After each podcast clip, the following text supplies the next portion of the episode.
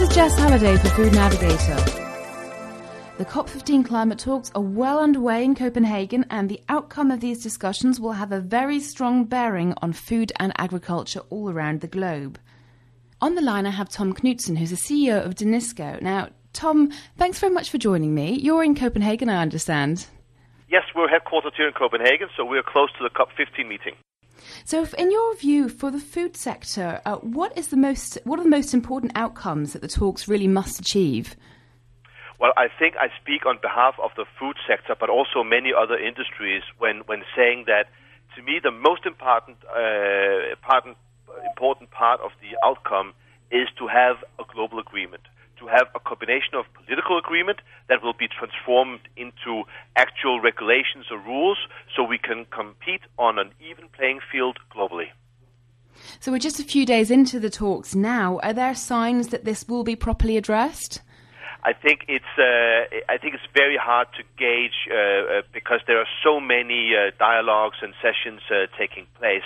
What I do sense, though, is a huge commitment, whether it's from business or NGOs or the politicians, etc. That I really believe that there is a strong, strong aspiration to uh, to have a good outcome of the of the COP15 meeting. So, in that sense, I'm optimistic, but in reality, I guess we will have to wait till next week. So, do you think there have been uh, some distractions along the way? For example, all the discussions around the, the Climate Gate leak.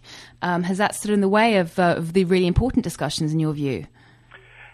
I mean, I observe that as uh, as many others do. Uh, you know, it's to me, it's, it's it's hard to differentiate between what is actually a planned way of creating a dialogue and what is happening in the in the formal sessions. What I what I think is the positive outcome of the leak, if I may say so, is that it really highlights the necessity to find a balanced solution between the developed world and the developing world.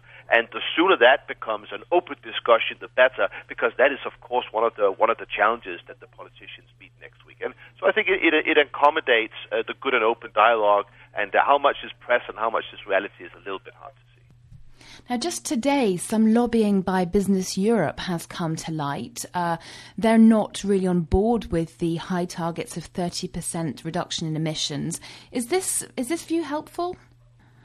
Well, I think it's it's uh, it's always a dangerous thing when these percentage numbers are, are used back and forth. Uh, uh, you know, Business Europe. Uh, I would say, as a business leader in Europe, uh, representing a company Danisco doing uh, doing global business, that I'm actually in favor of pretty firm commitments of a firm regulatory environment that has global reach, and then allows the market mechanisms to actually come with those green technology solutions, those sustainable products, uh, supply chain, what have you, that makes us meet the targets. And I think the politicians should be ambitious. Now, they just need to be ambitious on a global scale. And maybe that's where the EU viewpoint is that you need to balance uh, who gives what uh, when in this negotiation process. So, so let's see if uh, where we are in a week's time.